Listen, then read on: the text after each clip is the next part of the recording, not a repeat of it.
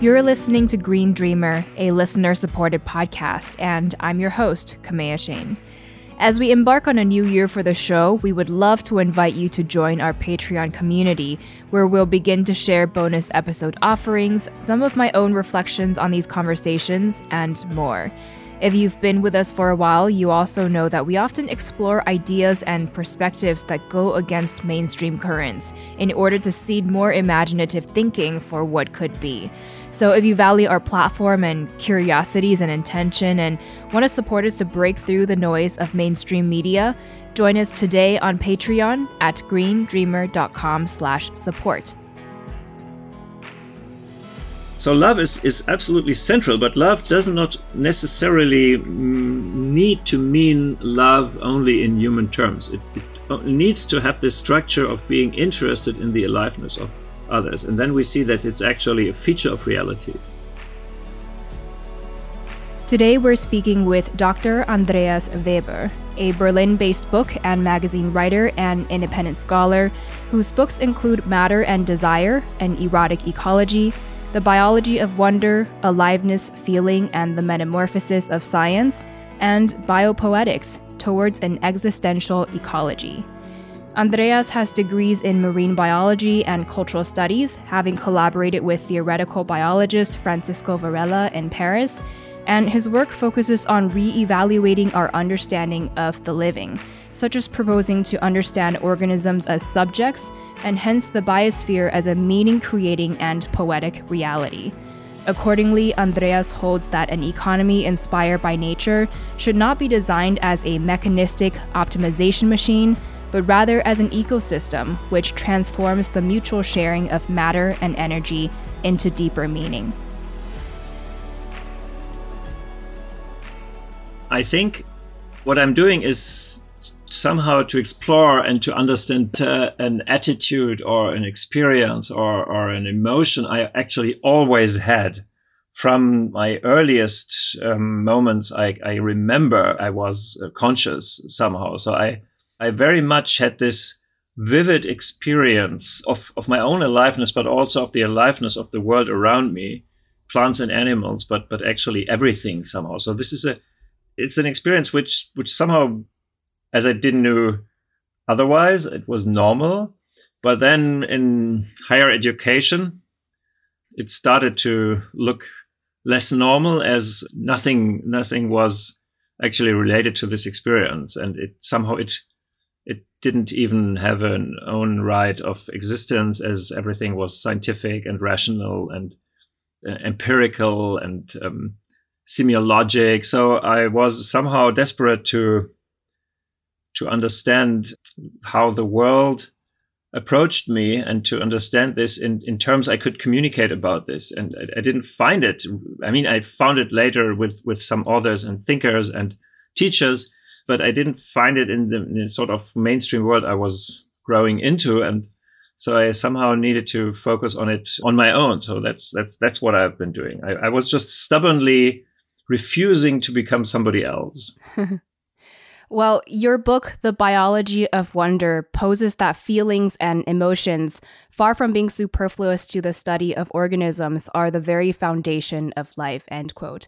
This may seem provocative to the scientific method, which prides itself on how its value of objectivity is what helps to guide people reliably and without bias to best understand how the world works. As a marine biologist and scientist yourself, what questions or limitations did you find with the underlying worldviews of biology, which led you to develop what you call poetic ecology, demonstrating that subjectivity and imagination are the prerequisites of biological existence? Well, actually, what you what you describe is in, in a concrete way that what I'm what I was hinting to in the other question, like like how, how did I come to what, what I'm doing, what I've been doing ever since.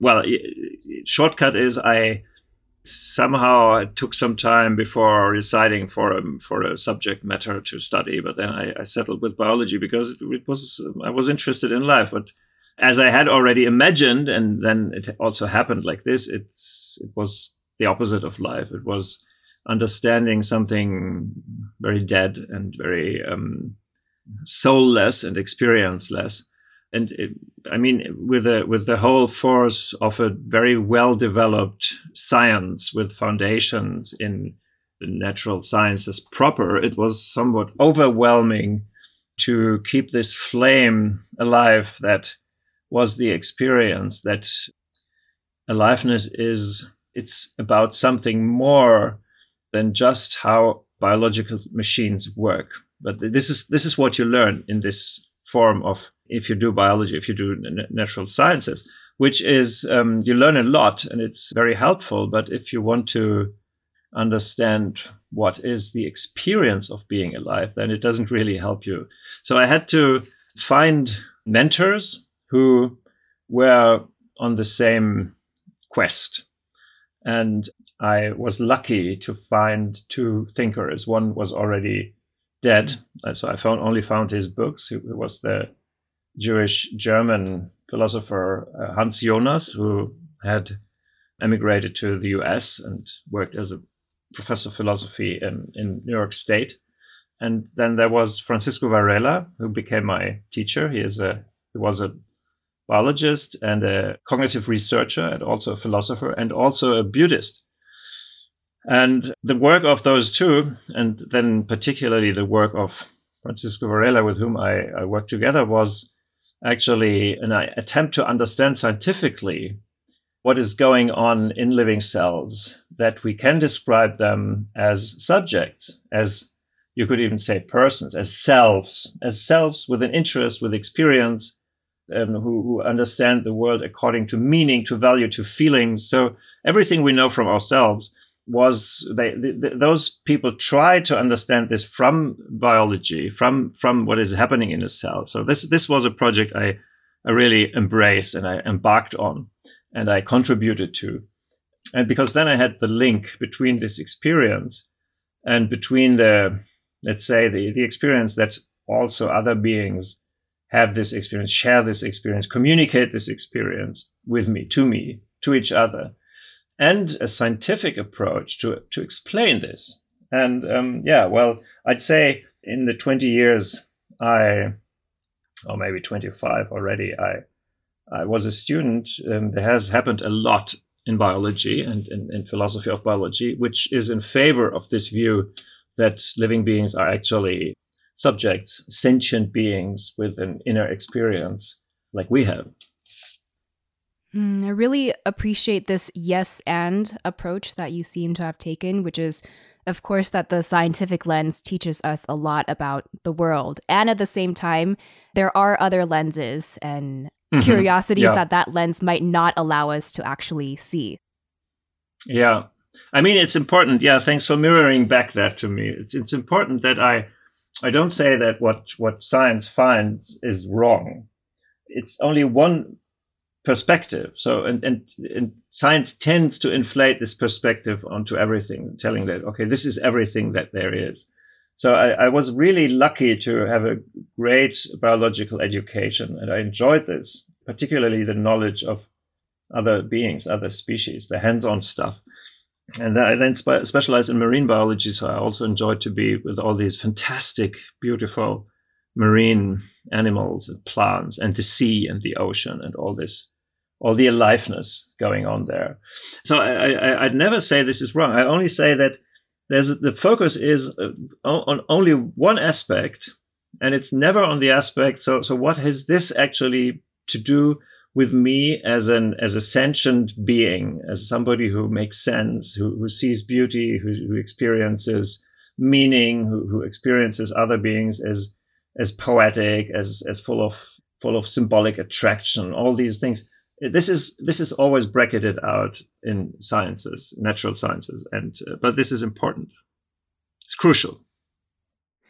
I want to talk more about the implications of these worldviews. So, in Enlivenment, you write The central feature of our crisis ridden civilization is that mainstream thinking takes reality for something it is not.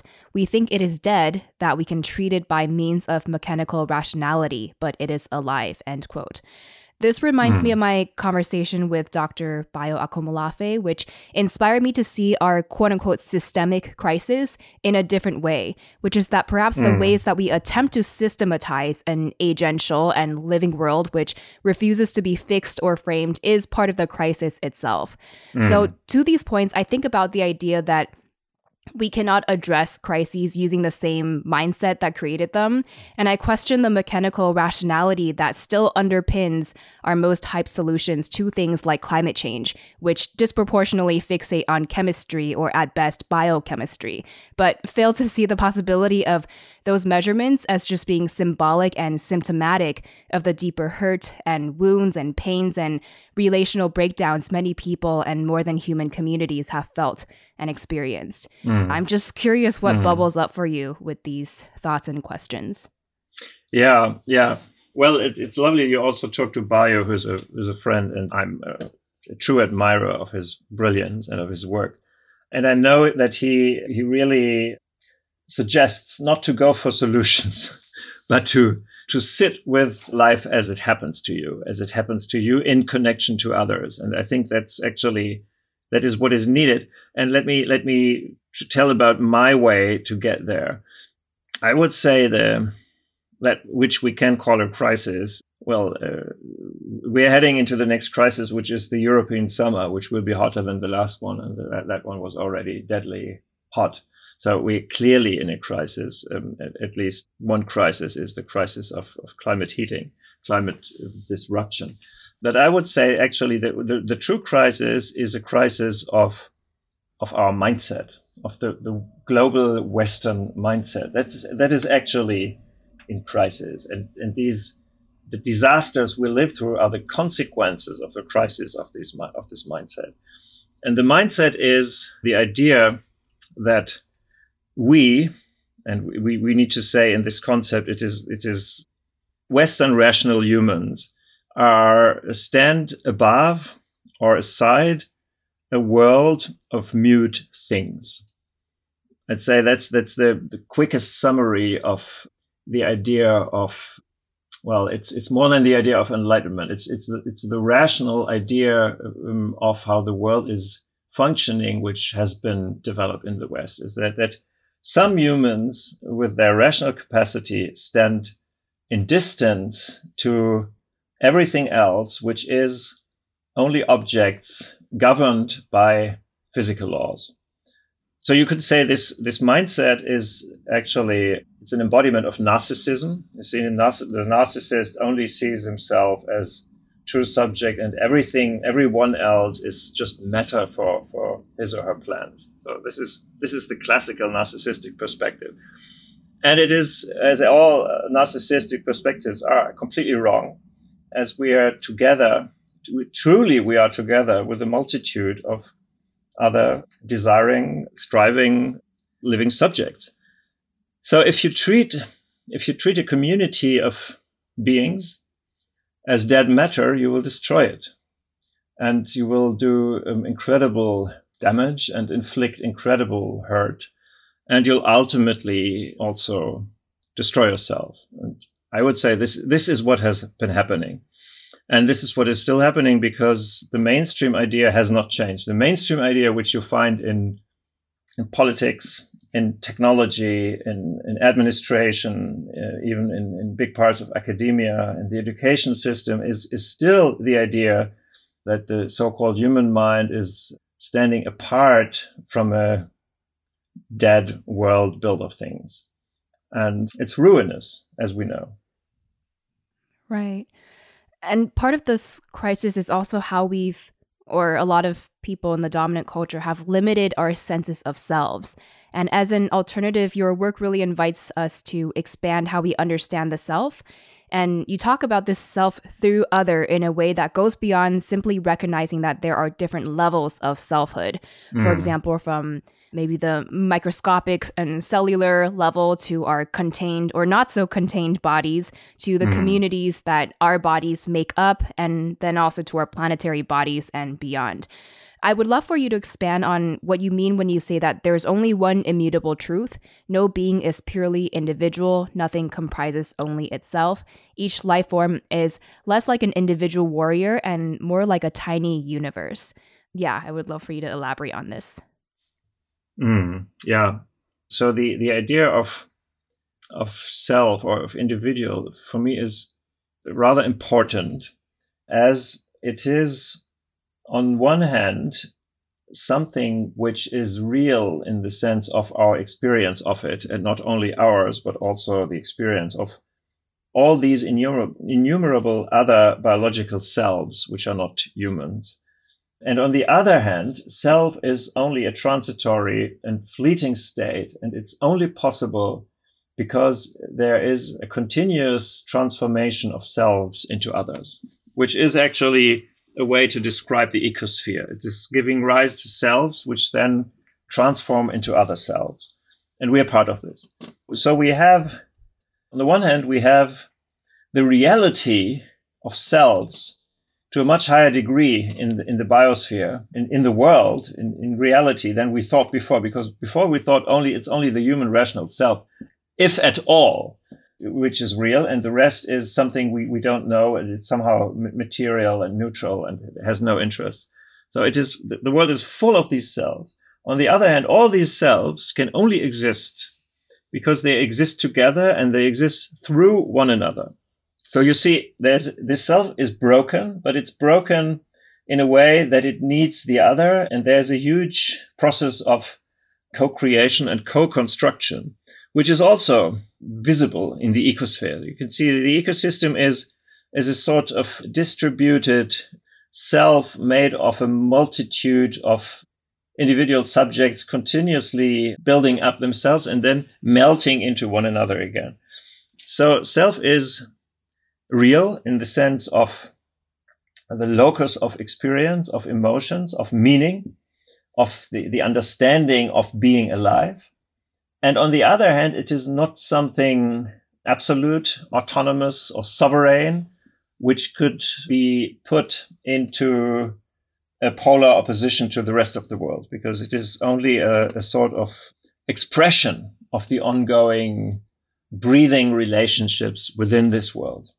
It's it's very important to see these two aspects, and uh, it's important to see that one that, that these two aspects need one another and you, you can't pull out one of them or you can't just bank on one of them as our culture before normally did. So, so one idea was okay that the individual is is some somehow absolute and it's only human and it stands against the world. Or another idea was, or actually, self is an illusion. It's it's just a huge process. It's just completely distributed.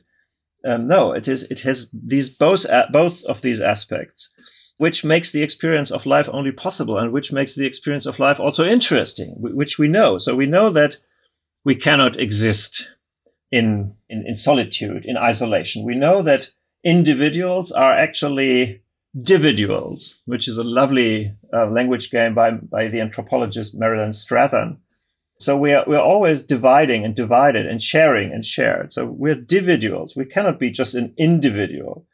But on the other hand, this, this individualness is also an experience in its own right. So in, in the moment I'm having this, I, I am a pole of this world who experiences the world from a unique perspective, from a unique point of concern and of meaning from something very irreducible and very profound and very um, non-material. And th- that's that's the other side of the picture. So we need to accommodate these both things, which are somehow in a paradoxical relationship, and that makes it very difficult for our traditional understanding to, to somehow integrate these things. On the other hand, if we look into other cultures, then they have no problem to do this. So I'm I'm particularly concerned with traditional cultures at the moment, with what we call animistic cultures. And they have etiquettes to address this twofoldness. Or if we look into Eastern cosmologies, Indian or, or Asian spirituality, Buddhist, Hin- Hinduistic spirituality, we, we found this twofoldedness um, really at the ground of the experience of reality. So So it's there. It's only not a Western thing, and that's a big problem. Yeah, I'm very drawn to this paradoxical way of thinking and this all of the above approach. And this is all just super fascinating to think about.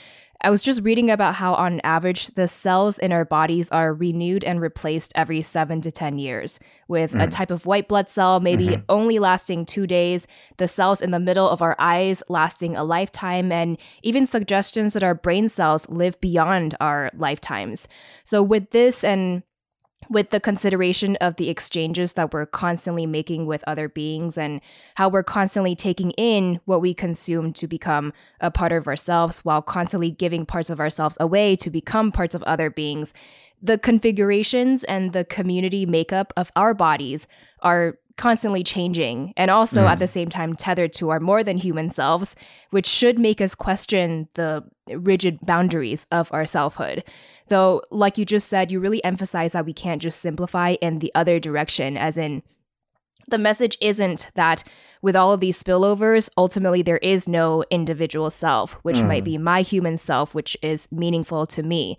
So, with this said, what do you see as the significance of recognizing ourselves as, I think, more than interdependent and entangled, both of which could still suggest that we are separate beings, which can't do without our broader webs of life, but mm. perhaps seeing ourselves as something like intradependent, or I don't know if there's another word that is more, mm. yeah, resonant for you.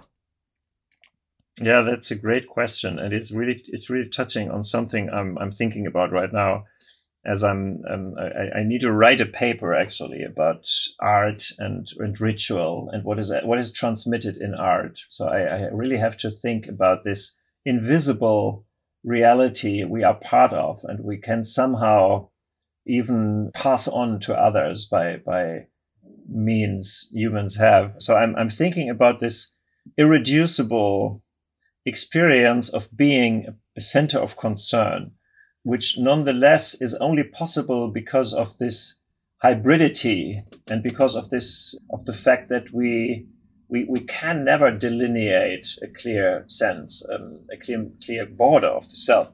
And let me just say couple of things on this. As I'm acknowledging the huge research in um, critical humanities on this, it's really taken off. So we were in the post-human studies age and in the in the post-materialistic and per, what what is it? There are some monikers. The the the non-human turn has taken place, but still, what I still see there is that there are keywords like assemblage coming from Deleuze and multitude coming from Tsing. So uh, this distributedness, um, it's very it's very on the foreground. The hybridity, but then still, the, the, this particular experience of being a subject in this hybridity is not yet addressed because this particular experience is something which does not map on the way Western science has done. You can go your way from understanding the subject as made up only by language games, which was happening in the 70s and 80s, and now you can understand it somehow as as somehow lost in rhizomatic assemblages. But these are still somehow descriptions of something exterior. And and what is what you also need at the same time, you need the I can't really say description. You need the dimension of the interior dimension, the interior experience of what it means to be all this. You need to feed this in. And this is what, what Western science never wanted to do because, because then you have an irreducible moment of experience, of subjectivity, of your personal story. And you have something which you cannot measure, which you cannot, you cannot even discuss. You cannot even have a logical argument about because it is your personal experience as a living being. So science doesn't really want to have this so far. But to my eyes, this is just what makes the ground zero of living experience. It's just this. So, so as I said before, in, in its paradoxical mixture of being totally distributed, and rhizomatic, rhizomatic and, and, and assembled and, and reassembling and, and self composting around this strange center of living experience, which is the experience of me here in this. And we cannot get rid of both of, of, any of these sides. And we somehow need to put these together. And so there's a lot of work ahead of us.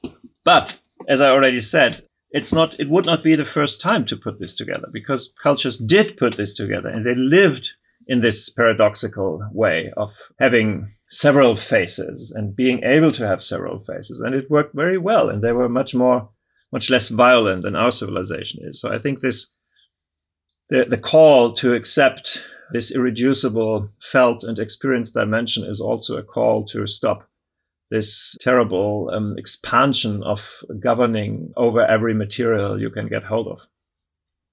Right. Well, with all this said, I would really begin to question the whole idea of some objective reality and how meaningful that is because what feels more real and what feels like should matter more is all of the subjective experiences of the agential beings and intra beings and communities and ecosystems and biospheres with their own, as you say, desires and expressions and states of well being shown in different ways. Because of our collective experience and feeling of aliveness and enrichment and loving and being loved aren't more important than the so called objective measurements indicating the so called advancement and welfare of society, then I'm afraid we really become disoriented in what we use to guide our decisions of making and remaking the world.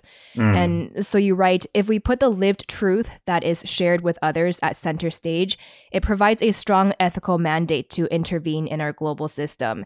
Enlivenment not only suggests strategies of change, but shifts the perspectives under which any change is experienced. It offers mm. an invitation to participate in life, end quote.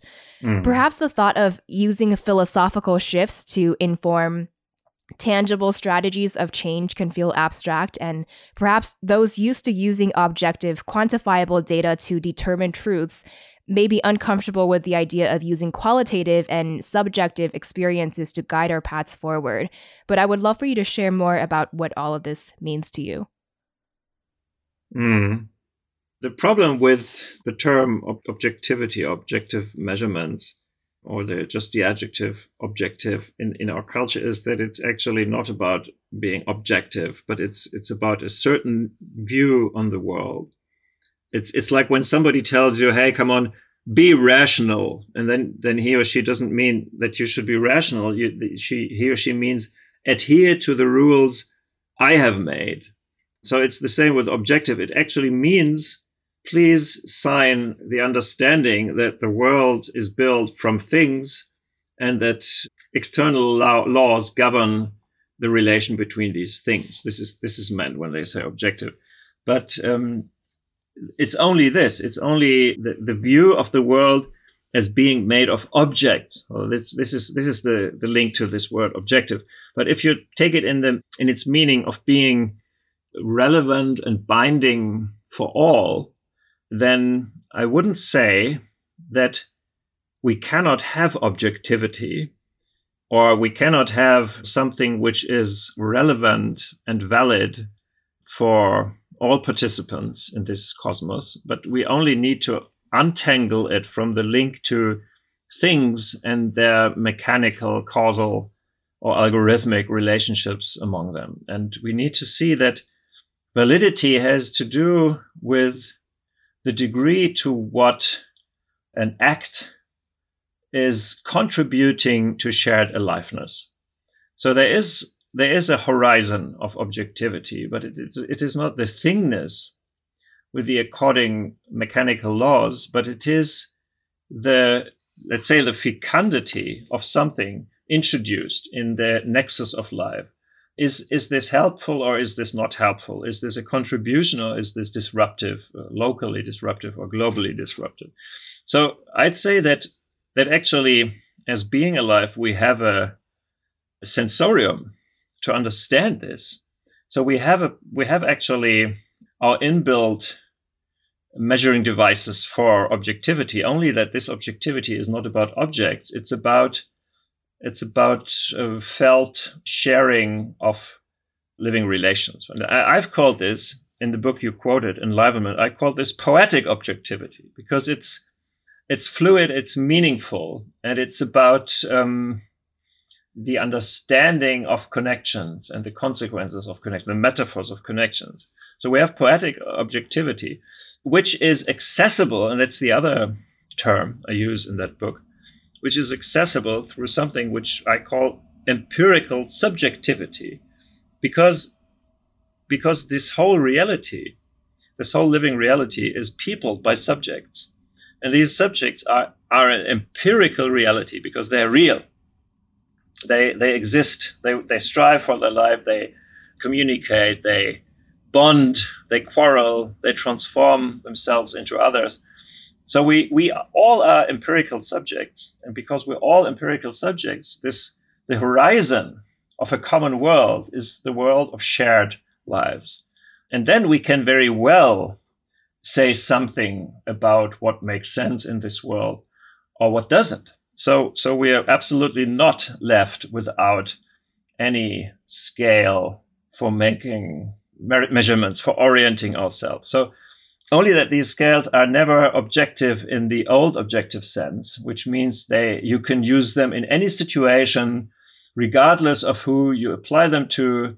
Um, they're written in the books, they're codified in law. That does not work in, in a living world. So they're always situated. You always have to to look at um, with whom are you using them uh, from from which side so they're always contextual they're always living they're always distributed. You always you can, uh, cannot be alone in judging. You have to be be in a committee you see. So it's in a way it is um, the, the the living um, the living system talks to itself about itself. But there is a direction of fecundity, of, of functioning of this living system, of, of growing, of flourishing, which, which is existing, which does exist, and which gives a set of precepts about how to behave. And that is very important for me. And this is, this is where my thinking really deviates from what is the, the non human turn in humanities at the moment, because um, there it is very much about the total freedom of, of in, inventing oneself in, in any way possible, which to me tastes, still tastes very much of um, Western isolation from the remainder of uh, the living cosmos in which we actually exist. Hmm. So, objectivity could really be understood as biased towards one particular worldview. Not that it's wrong. Again, I think we're more so entertaining this all of the above perspective, but maybe the fact that this view has been made to be quote unquote objective reveals more about the cultural power dynamics at play. Mm. And it reminds me yeah. of in journalism when independent media critics look at the illusion of journalistic neutrality as one actually as a tool of enforcing particular views and power dynamics. So I see something similar there.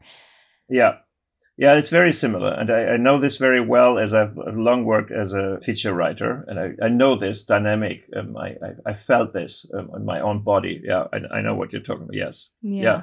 And I mean, you see, this is, you're referring, you're referring to, to using something which, which somehow has the flavor of being a neutral description of the right way to do it and to use it in your own favor and uh, to just to apply it in a way that, that your personal preference is somehow safeguarded. And then you, you you say well that's not objective. You need to be objective. But actually you mean you need to do it in my way.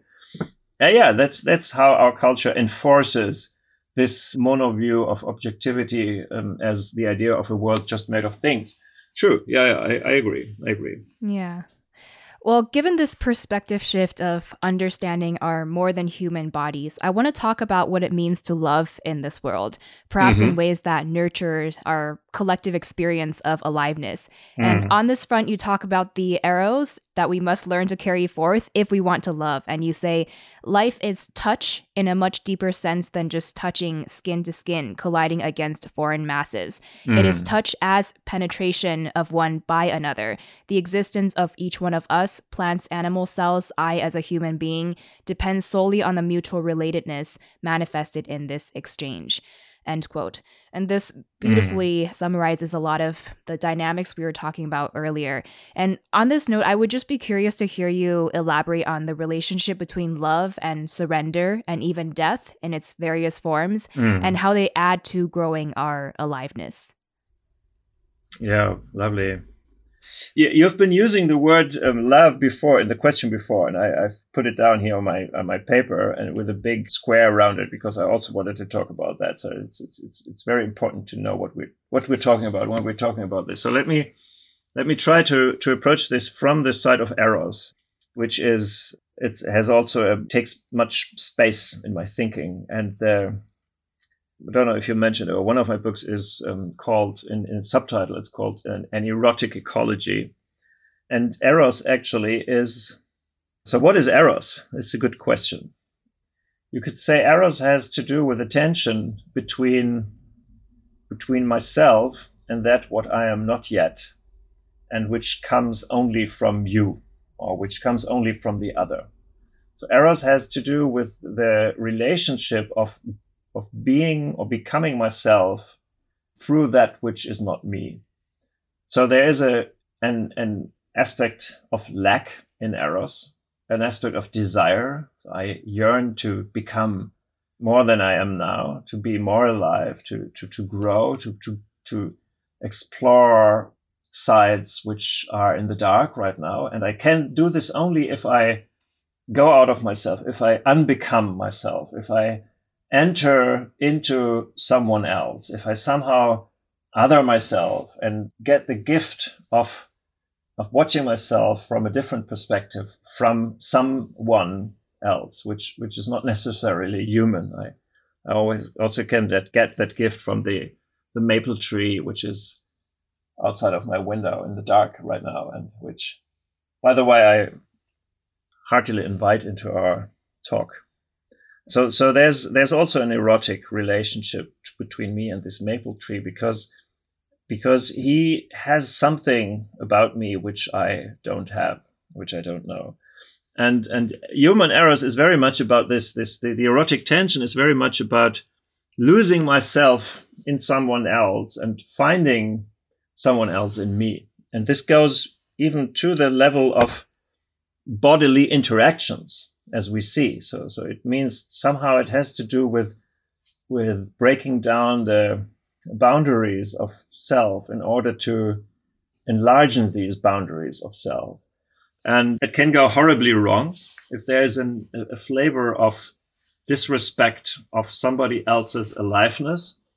Then this goes wrong, and this becomes toxic, as, as one says nowadays. It, it becomes um, domination and colonization but if this um, goes well, it it is it is on the one hand it is growth and enlargement, and, and on the other hand it means to be able to touch upon that inside of all of us, which is always foreign to our personal selves and which is on the same time the source from which these personal selves are, are refilled, which is aliveness itself. So it is also Eros is also the attempt to to tap into the aliveness as a pure substance which gives life. And the, the bliss which is related to Eros is the bliss that you that you feel when you meet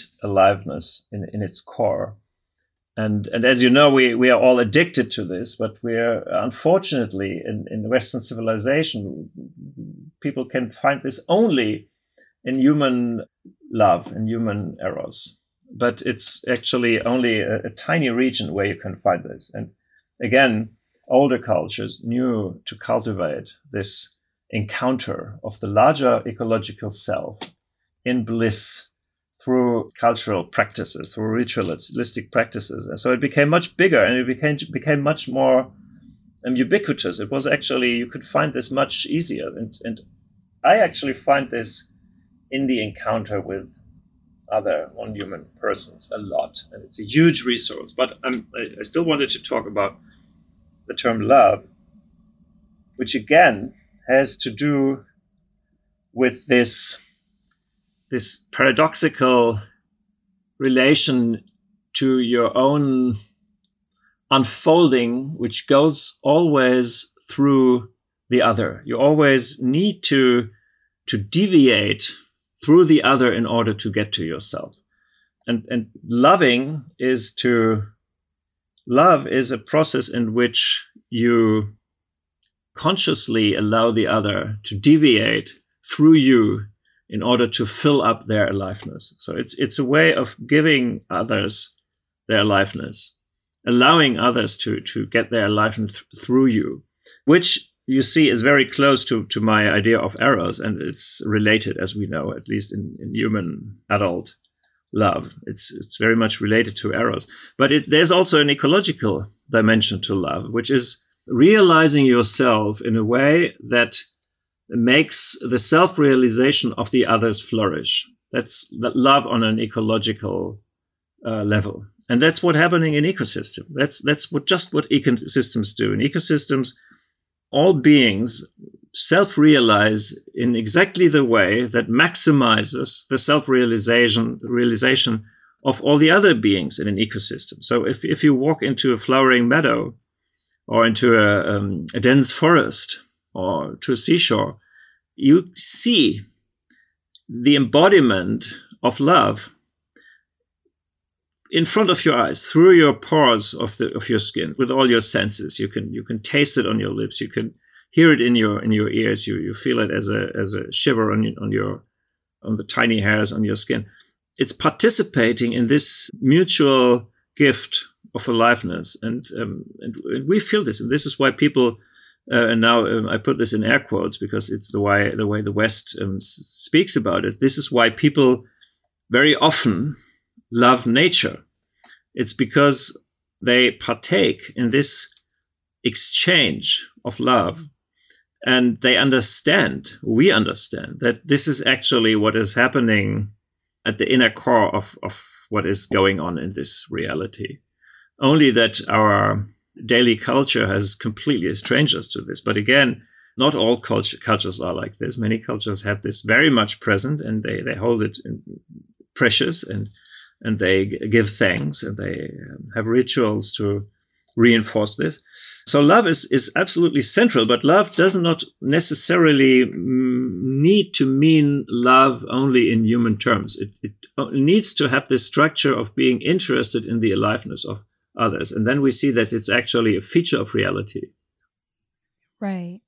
And so death is very much a part of this love and ah, yeah. giving and death uh, was yeah yes i, I want to mention that a lot of times well first of all of course there is brutal death and death entailing a lot of suffering and that doesn't really embody love in all the senses in all the ways that it could but a lot of times people conceptualize death as sort of the opposite of life. And Farmer mm. Rishi, in our past conversation, inspired me to see life as a constant and death more so as on the flip side of birth and feeding into the latter. Though either Absolutely. way, I think, yeah, yeah, that dualism still focuses on the death of that particular, not so substantive sense of self that we blurred the boundaries of earlier, which may be more material, but not really either, given the lifelong continuous reconfigurations, including deaths of the community makeup of our mini universes since we were born. So I wonder if your explorations of self as other have changed how you view or define death and what that even refers to. And then, of course, different cultures and religions have different stories or sometimes taboos around death. And I want to honor all of that. But with you, I'm particularly interested in hearing more about your desire to make yourself more edible in death. Because one could mm-hmm. argue that we are mm-hmm. all edible, whether we want to be or not. Mm-hmm. You know, mm-hmm. we're edible while we're alive, and we will continue to be in death. So then, taking this train of curiosity, what does it mean to make ourselves more edible or maybe die well in the most nourishing and delicious way possible when our time comes?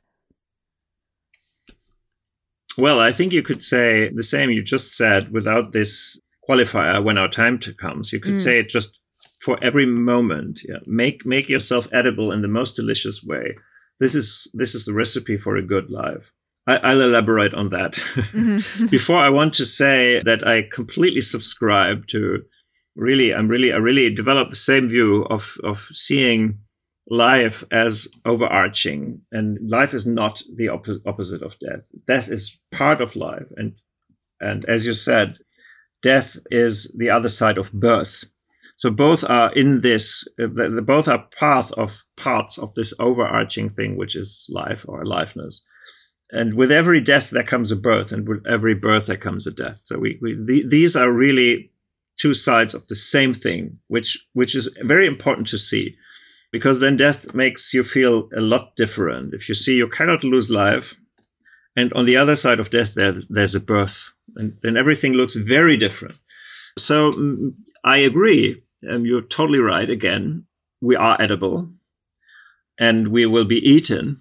I mean, we are edible. Let's say in in as long as we're not full of forever chemicals. Maybe there's even there's even then then it becomes more difficult. So so we cannot really avoid this, but we actually cannot avoid a living cosmos, and still uh, Western civilization tries to avoid a living cosmos. And people who are part of Western civilization also have learned to make them the, the, the least edible possible, and th- that makes makes them feel very very desperate and depressed and, and burnt out.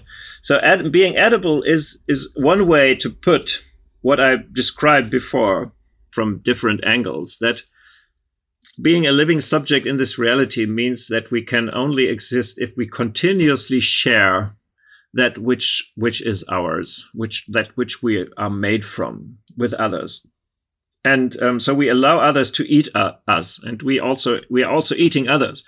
And one very simple example is breath. So in breath we are actually making ourselves edible in every moment without being able to consent. So normally you don't consent to your breath you just breathe. So breath means that your your body decomposes itself and loses CO2 so that's that's the C in the carbon in your out breath is actually your flesh made mobile and going into the atmosphere, which should be called the commons of breath.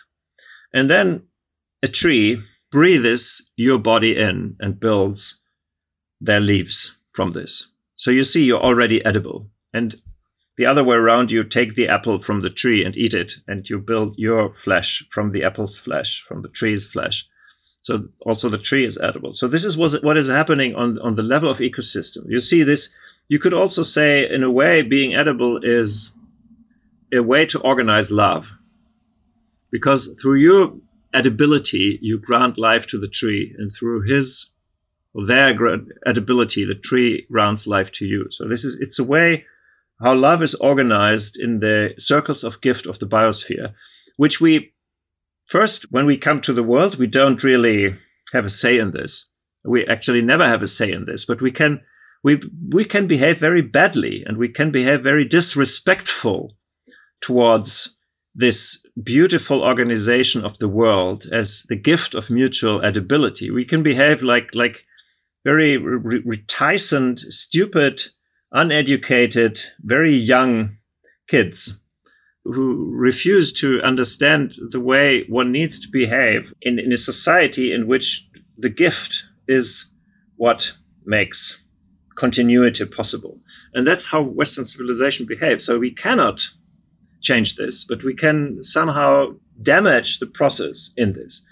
And as you know, Western civilization has this cult of not thinking and not talking about death avoiding the idea of death, finding that death is is it's a scandal and better not talk about it and better actually not think about it um, because when it happens then everything will be over and better you have done your cruise right before because then you you could consume as much as possible. So this is this is a little bit the caricature of the of the western way to think about death so death, the, the Western way of thinking about death is without taking into account that you're always a gift to others. And you already before you die, you're a gift to others. And when you like die in your embodied individuality, you're still a gift to others. And it is also a birth into another form of individuality or another form of being part of this feeling living subject, which is this cosmos, or with, which is this world. So death is required, but death is not what the West thinks it is. And if the West thought differently about death, it would be easier to talk about the fact that our giving away ourselves is required in order to keep the cosmos fecund, flourishing, a living place, a loving place. Hmm so many layers to this. I mean, with everything we talked about, I would even question whether death is on the opposite side of birth because sometimes transformations and reconfigurations involve both at the same mm. time, not necessarily either or. So Absolutely. sometimes death yes. just feeds into more growth. Yeah. And then sometimes new reconfigurations of life can just involve different beings coming together to form a new community. So, yeah. Mm lots lots to think about here. Well, there are just so many lessons mm. to be learned from observing more than human communities and how they play out. Though I think sometimes there's often a romanticization of that too. So I just, I really resonated with seeing the anarchic and kind of ruleless or constantly rules remaking nature of what may otherwise be painted as, you know, beings living in harmony with one another. And yeah. to this point, you yeah. write, in its incessantly renewing plenitude of life, the biosphere is no more, quote, truthfully symbiotic than it is, quote, fundamentally competitive. The world of biology is more like a wild playing field with anarchic elements, where the rules of creative togetherness, are constantly being renegotiated, where gang wars break out between little groups of co conspirators and schemers, but also where one finds acts of magnanimous sharing, heroic dedication, and dreamlike bliss. End quote. Mm-hmm. This is all so nuanced, so all of the above, and so fugitive in its meaning, but so real that I actually kind of worry that they may start to feel a little meaningless to those trying to sense make or maybe reform rules and systems or enforce new fixed structures mm-hmm. in order to realize more alive futures. But I want to leave this closing to you and ask you what you think we can learn from this realization of how our world and its configuration in every sense of the word is complex in its layers and dynamics and also constantly being remade. What can we ultimately take away from this? Mm. Yeah, I think what we can take away from this is the much more confidence in our personal experience of being part of the world. Because you see, if the objective rules are so fluid and they are so dependent on the local situation and they are so context dependent and they're dependent on who is actually playing with you and this this might shift with time and then you are also changing through time then it is very important to to have some access to these to the relationships which is not based just on abstract knowledge of rules or um, or a codified law or empirical observation. So so we we need to give much more attention to our how could you call it our, our experience of being on the inside of this and knowing from the inside about what is actually magnifying enhancing the the aliveness of the whole. Or you could say we need to grow our intuitive approach to to this world to this reality which is the most neglected human capacity probably in this globalized western civilization so we have an, an inside knowledge of what is serving life. And very often, and I mean this very, very hands on. So it's, it's, it has an abstract dimension to it, but it's something which we can all discover in our personal lives to, to tap into this wisdom of being always present on the inside of that which is happening which is not a knowledge. It's not something you can write down or you can um, construct an argument from. It's something which you somehow know. It's also not a feeling. It's something different. It's something more profound. It's something more global. It's something also more secure. And we have this because we are part of this whole huge uh, relational process. We're profoundly part of this. So we have we, we're inside of this, and we also have an inside knowledge. And people have used this to a much higher degree, and, and everybody can use this to a much higher degree. And the first step of using is this is to allow yourself to notice when you feel truly alive. So just to get connect to this possibility to tap into this aliveness. Some sometimes we really need to look for this. We really really need to find this because it's so buried under so many layers of thinking what one needs to be or what one needs to represent. And and if this is found, then then slowly start to to be guided by this to be guided what by, by, by the feeling of what feels right for life. It's not even the feeling of what feels right for me. It's, it's also very complicated for Westerners to understand this this difference, but it comes if you if you allow yourself to go there, in a way to to become a little bit like a tree, or or like a um, northern goshawk or a toad in in early spring. Tap into this this power of knowing what what is needed in order to be edible, which which we have. And um, I'm toying with this, or I'm researching this, however you put it. I'm I'm, I'm exploring this in personally in, in my own life, and it is incredibly profound and incredibly enriching. And there's a whole there's a whole continent, which uh, we somehow have lost out of sight, and I think which we share with uh, uh, all all the other beings who are much more capable of doing so.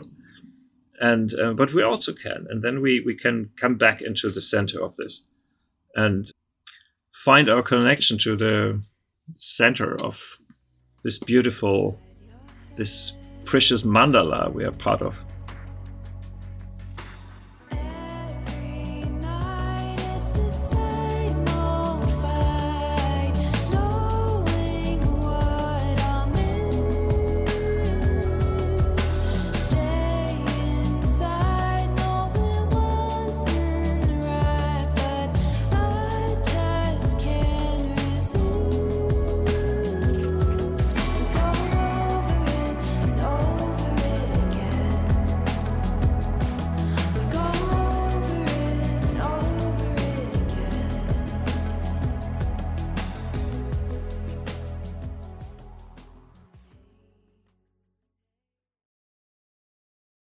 What has been one of the most impactful books that you've read or publications you follow? Well, right now, in the last years, I'd say it's um, Robin Wall Kimmerer's uh, Braiding Sweetgrass, where she, in a, in a very beautiful, poetic, uh, gentle, and absolutely groundbreaking way, brings back the ways of her native Potawatomi culture into our understanding of how to relate to other than human beings. And um, that's it's a book I'm I'm teaching my students, and I'm I'm personally relating to, and it's it's just such a gift. Mm. What is a personal motto, mantra, or practice that you engage with to stay grounded? Well, two things. I um, one thing is to um, stay with this dimension this invisible dimension, this non thinking dimension of being close to the center of life in silence. Uh, you could call it meditation. Mm. And then very rich, very related to that, actually not different. It's a, it's a sort of um, guided meditation with other than human beings, just sitting with them. And that's what, also what I really do on a daily basis, just being with them in silence and being together in this dimension of connectedness in life. And I, I'm I'm even I'm even doing it right now because I'm I know that I am in the presence of the all these trees mm. in hmm. front of my window. So it's it doesn't go away, it's always there. Yeah. And finally, what is one of your greatest sources of inspiration at the moment? Well, that's um, again the way the, the traditional cultures, the animistic cultures, are are so beautifully constructing and um, molding the personhood of all other beings in in a society of togetherness, and it's so incredibly um, inspiring, and it's so it's so healing to see um, what humans can do if they really they really allow themselves to be on the same level or let's say even to be in awe of the power of other than human species. And it's it's um, i'm very grateful for this the richness of cultural practices of ways we can be if we allow ourselves to be. Mm. that's that's something i'm very close to well, Green Dreamer, we are coming to a close here, but to learn more and stay updated on Andreas's work and writing, you can head to biologyofwonder.org, and we'll have more references from this episode linked in our show notes as well at greendreamer.com. Andreas, this was incredible. Thank you for all of these seeds of other ways of thinking and feeling and experiencing the world that you've shared with us here. For now, though, what final words of wisdom do you have for us as Green Dreamers? I know that life itself is unable to die, it is indestructible, and can only always again give give beings give form let flowers bloom from that which is invisible that which seem to be nothing but which is the ground of existence. And we can really trust that this will never change and this will always make life come back. So can, we can participate in in letting life grow because there's we don't need to have any fear that in staying with life anything bad can happen to us that's that's what i would say it's it's it's really beautiful to know that the, the ground of the world is life.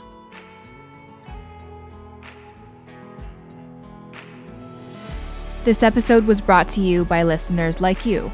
To receive my personal reflections on these conversations, get access to our bonus live podcasts and gatherings, and support our show to continue, join us today on Patreon at greendreamer.com slash support. As a small independent show, we also really appreciate your five star reviews and whenever you get the chance to share your favorite episodes. Our song featured today is Over It by RVBY MY DEAR. Our production manager is Tammy Gunn, our audio producer is Scott Donnell, and I'm your host, Kamea Chayne. Thank you so much for tuning in, and we'll catch you soon in the next episode.